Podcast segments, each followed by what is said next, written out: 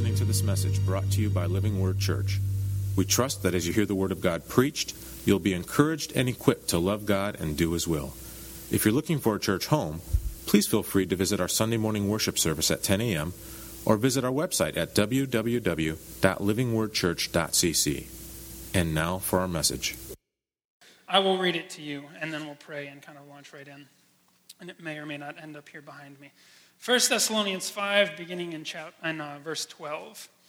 Now we ask you, brothers and sisters, to acknowledge those who work hard among you, who care for you in the Lord and who admonish you. Hold them in the highest regard and love because of their work. Live in peace with one another. And we urge you, brothers and sisters, to warn those who are idle and disruptive, to encourage the disheartened, to help the weak, and be patient with everyone. Make sure that nobody pays back wrong for wrong, but always strive to do what is good for each other and for everyone else.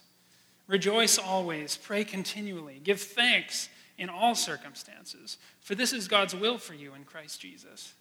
Today's passage is this: do not quench the Spirit, do not treat prophecies with contempt, but test them all, hold on to what is good, reject every kind of evil. And then it ends with this: may God Himself, the God of peace, sanctify you through and through. May your whole spirit, soul, and body be kept blameless at the coming of our Lord Jesus Christ. The one who calls you is faithful, and He will do it. Amen. Lord, we thank you for your word. God, we thank you for what you've shown us already in this passage about what it means to be faithful to you as the people of God. And we pray, Lord, that as we explore perhaps a more difficult, unfamiliar passage this morning, that you would speak to us, God. Your Spirit has been here before we arrived this morning. So rather than inviting you to come, we acknowledge your presence here. And we ask, God, that we would be receptive to what you want to do. You do not need to be convinced to work in our lives this morning.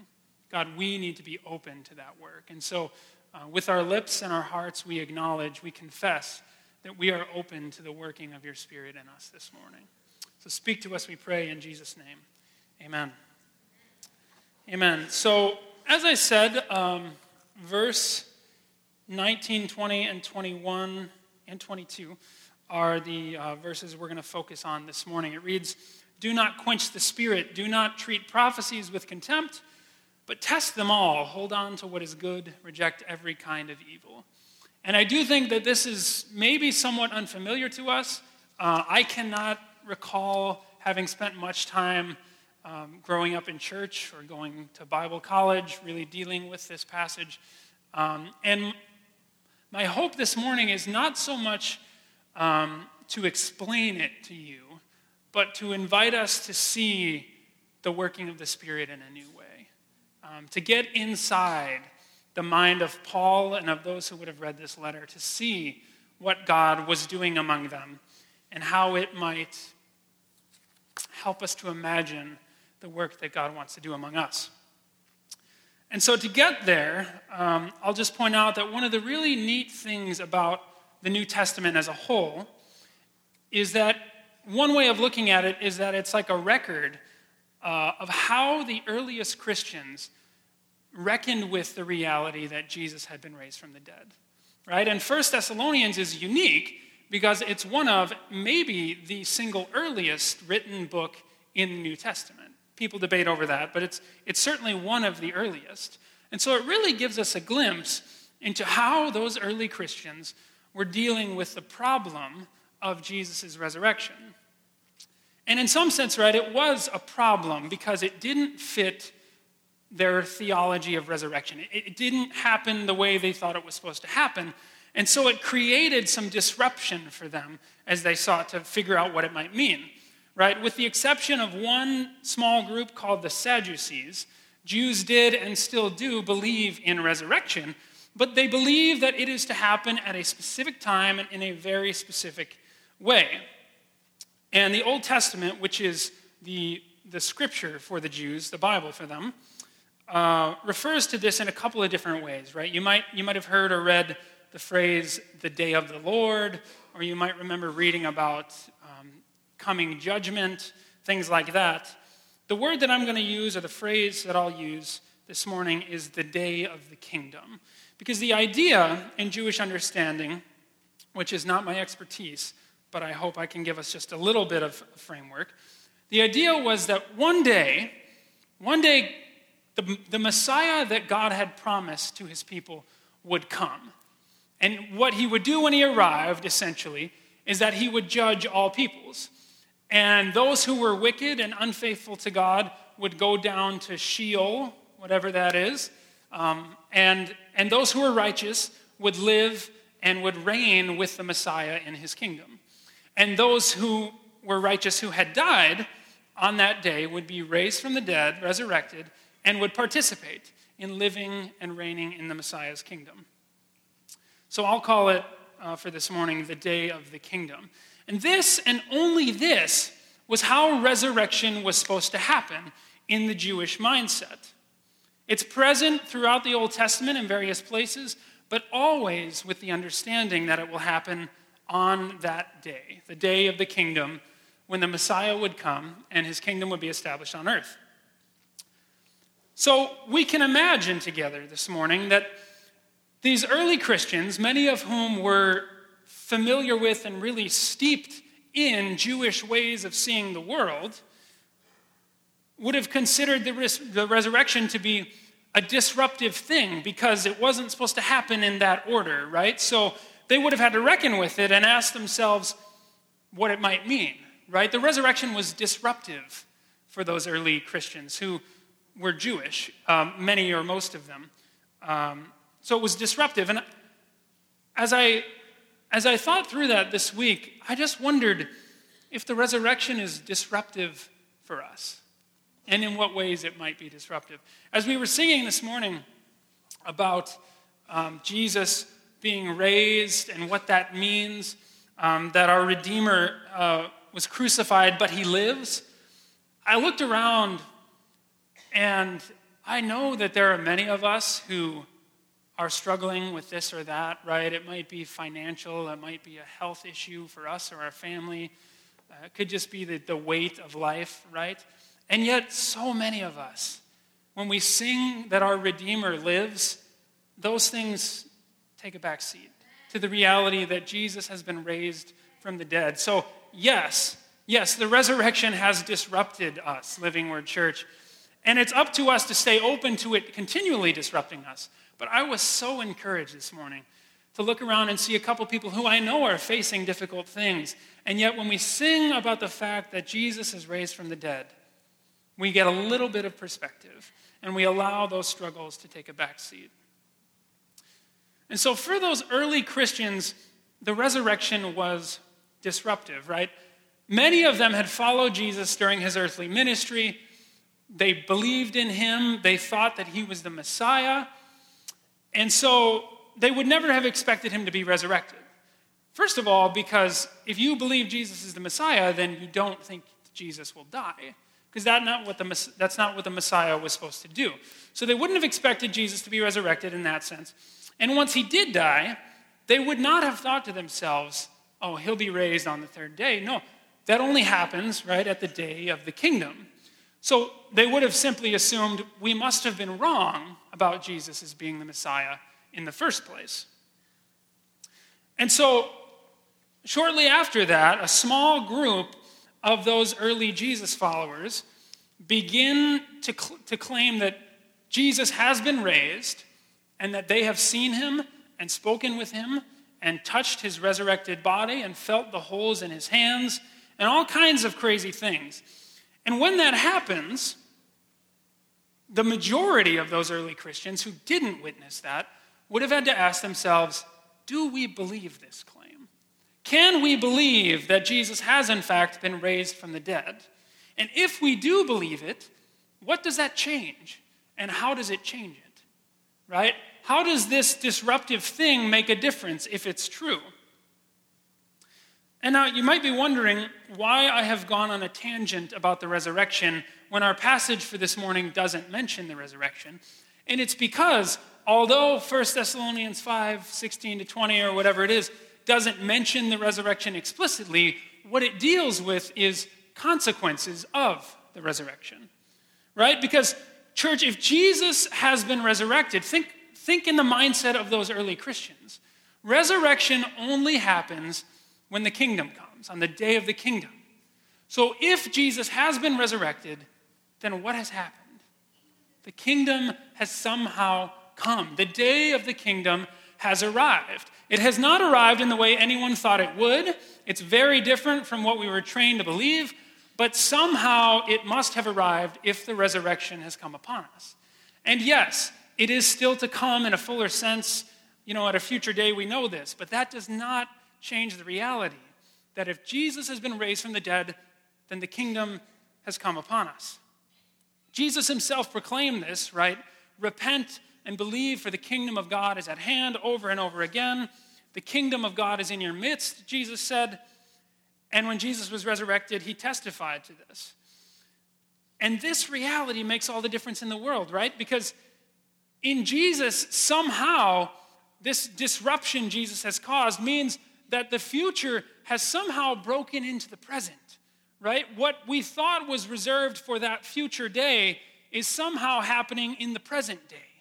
Jesus has somehow brought the kingdom of God from the future into the present. And yes, it's coming in the future, but it's somehow present here now.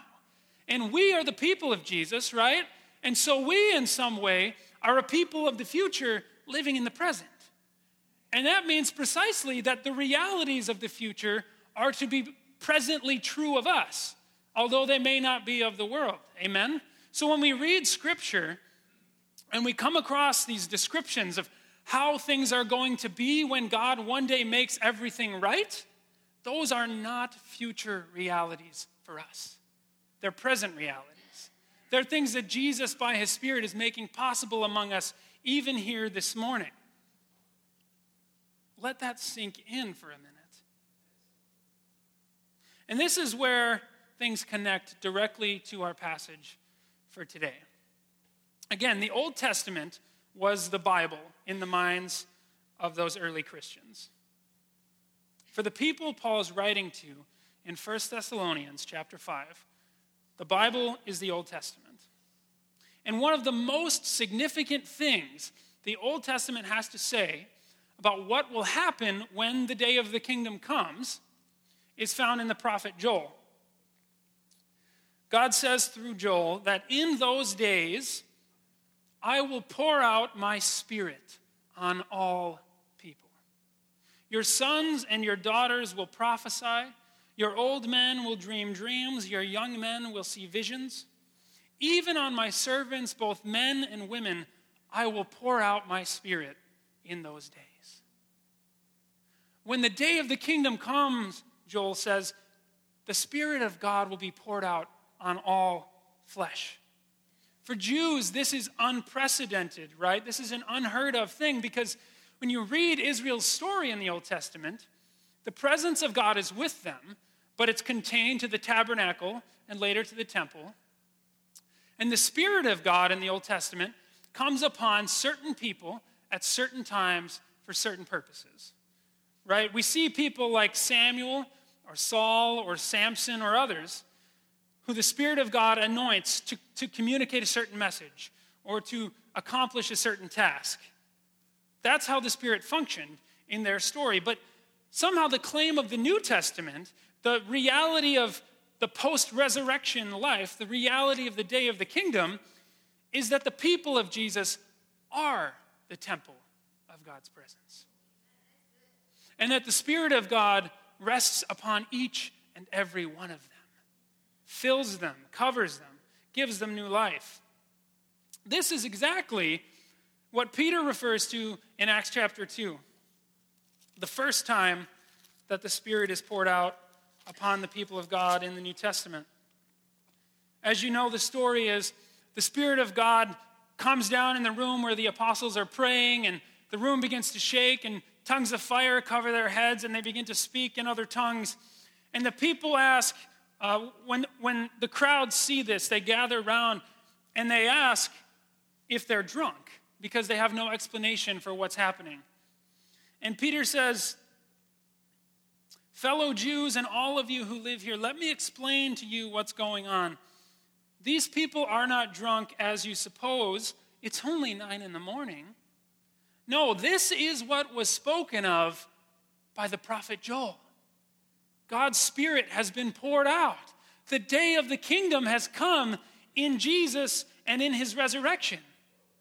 And so it's not hard, church, for us to imagine this young, passionate, and yet wide-eyed and maybe frightened Thessalonian church struggling to understand what it means that Jesus has been raised from the dead, that the day of the kingdom has come and the Spirit of God has been poured out on all flesh. And so in our passage this morning, when Paul urges them, do not quench the Spirit, his point is, be open to the Spirit. Be open to the new things God is doing among you. Don't use what you thought was supposed to happen. Don't use your old understanding to keep this new move of God in a box so you can keep it on the shelf nice and neat. Paul urges them, don't close yourself off. Don't build up walls to prevent the Spirit from doing what he desires to do among you. Paul loves this church, and he's a pastorally gifted guy, and he desires for the fullness of God's work to happen among them. So he says, don't quench the Spirit. Don't treat prophecy with contempt. Don't disregard it. Yes, it's different from how it used to be. The Spirit of God used to rest upon certain individuals. Words of prophecy used to come through certain anointed people, but now the Spirit of God is doing something new.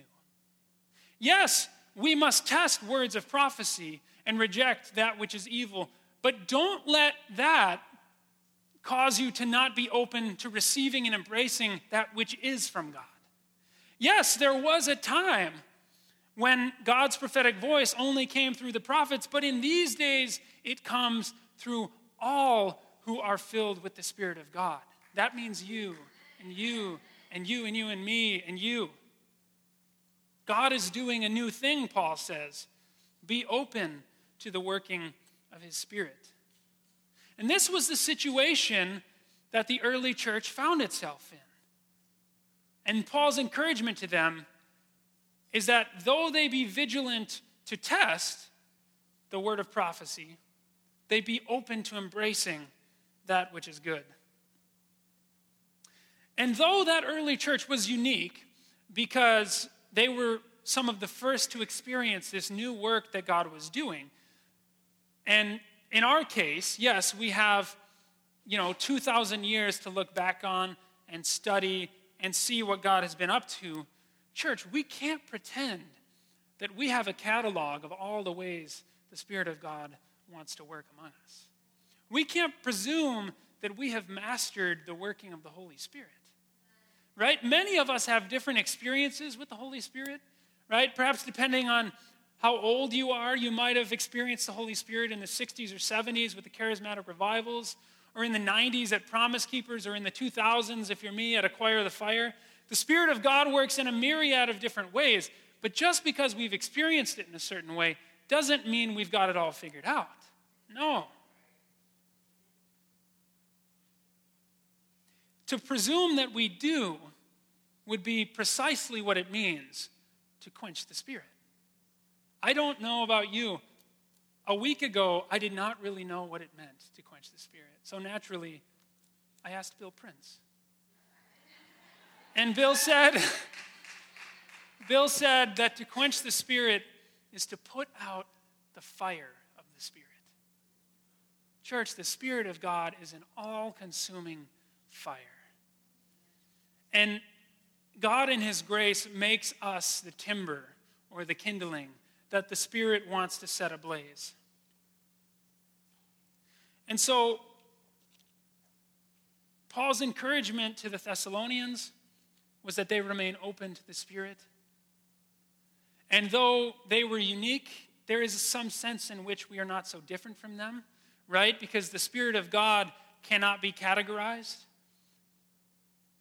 We can't pretend that we know how the Spirit of God wants to work this morning and in our day. The Spirit of God is boundless and limitlessly creative in the way that he works in our lives. So just like that Thessalonian church, instead of trying to keep God in a box of how we've experienced him in the past. We are to be a people open to the Spirit. And that makes this a particularly difficult sermon for me to end. Because the tendency is to try to explain it, but to say too much would be to put the Spirit in familiar categories so that we don't feel too uncomfortable with how he works in our lives. I think the difference, church, is that the temptation is for us to try to catch the Spirit, catch what the Spirit is doing. And Paul's encouragement to the Thessalonians and to us is that we rather be caught by the Spirit. The Spirit of God is a wind that blows wherever it wishes and catches us up in the breeze. It's an all-consuming fire that sets ablaze whatever it touches. It cannot be contained to our categories. So we're going to sing to end this morning. And as we do so, let me just challenge you with this briefly. Paul says in, I believe, 1 Corinthians, that the one who prophesies speaks to people for their strengthening, encouraging, and comfort. Have you ever spoken a word of strengthening, encouragement, or comfort to someone in this room? Have you ever received a word of strengthening, encouragement, or comfort from someone in this room? It is a beautiful, beautiful thing. It builds up the church like nothing else I have ever experienced. When one believer goes to another and says, God has a word to encourage you. God has a word to strengthen you or to comfort you in your grief or your trial. And at risk of putting categories on God, I would challenge us this morning and this week to seek the guidance of the Holy Spirit and to ask him how he would have us speak those words to one another. Maybe this week or maybe next Sunday you come back and the Lord has given you something for someone. Do not underestimate the power of that word. My life has been transformed by it. Can I have you raise your hand if you've experienced that in some way or another? Your life being touched, changed, transformed by a prophetic word from another person? It's tempting for us to take the idea of the prophetic and make it, to make it what it was in the Old Testament, effectively. It's too big for us. That's for the pastor or the elder, right? No, Paul's claim is that the Spirit of God longs to speak the word of prophecy from each one of us to another. So this week, seek the Lord. Seek the Lord and ask him how he would speak through you to someone else in this room. And then seek them out and have the boldness and the courage to say, the Lord has given me a word for you. You don't have to have all the answers for that person. You don't have to know what's going on in their life. Your job is to be faithful, to speak the word of the Lord to them, and to say amen. Okay? Let's pray, and then we'll sing. Lord, we are grateful that in Jesus a new day has dawned, that the kingdom is among us, it is breaking into the world even now, and that because of this, the Spirit of God has been poured out upon your people. Lord, we declare that we are your people, and that reality speaks to us. And Lord, many of us have experienced the working of the Spirit in myriad different ways. Some of us may never have experienced it. Lord, we pray this morning that your Holy Spirit would confound our categories and our understanding, reach into the deepest parts of us, and fill us up with that consuming fire. Lord, that you would break through the walls that may have been put up in our hearts. God, things that are unfamiliar seem to scare us a bit. And yet, Lord, we long, as Paul encouraged us this morning, to be open to the Spirit. We confess that Jesus has been raised from the dead and the Spirit has been poured out, and that we are the people to whom it is given. And Lord, we pray this morning that your Spirit would work in us. God, that you would use us to speak words of prophecy to each other, that we might encourage, strengthen, and comfort one another. God, we don't want that to be reserved to certain individuals and times and places. You don't want that either. God, you have changed everything in the death and resurrection of Jesus. And so we pray this morning that you would form us as a people of the kingdom. God, that your Spirit would make all the difference in our lives. And God, that we would be a people who are indeed caught by the Spirit. That you would catch us up in the wind of your Spirit and take us on an adventure we might never have imagined. Lord, we thank you for being here with us this morning. We pray that you would make us open to your Spirit. In Jesus' name, amen.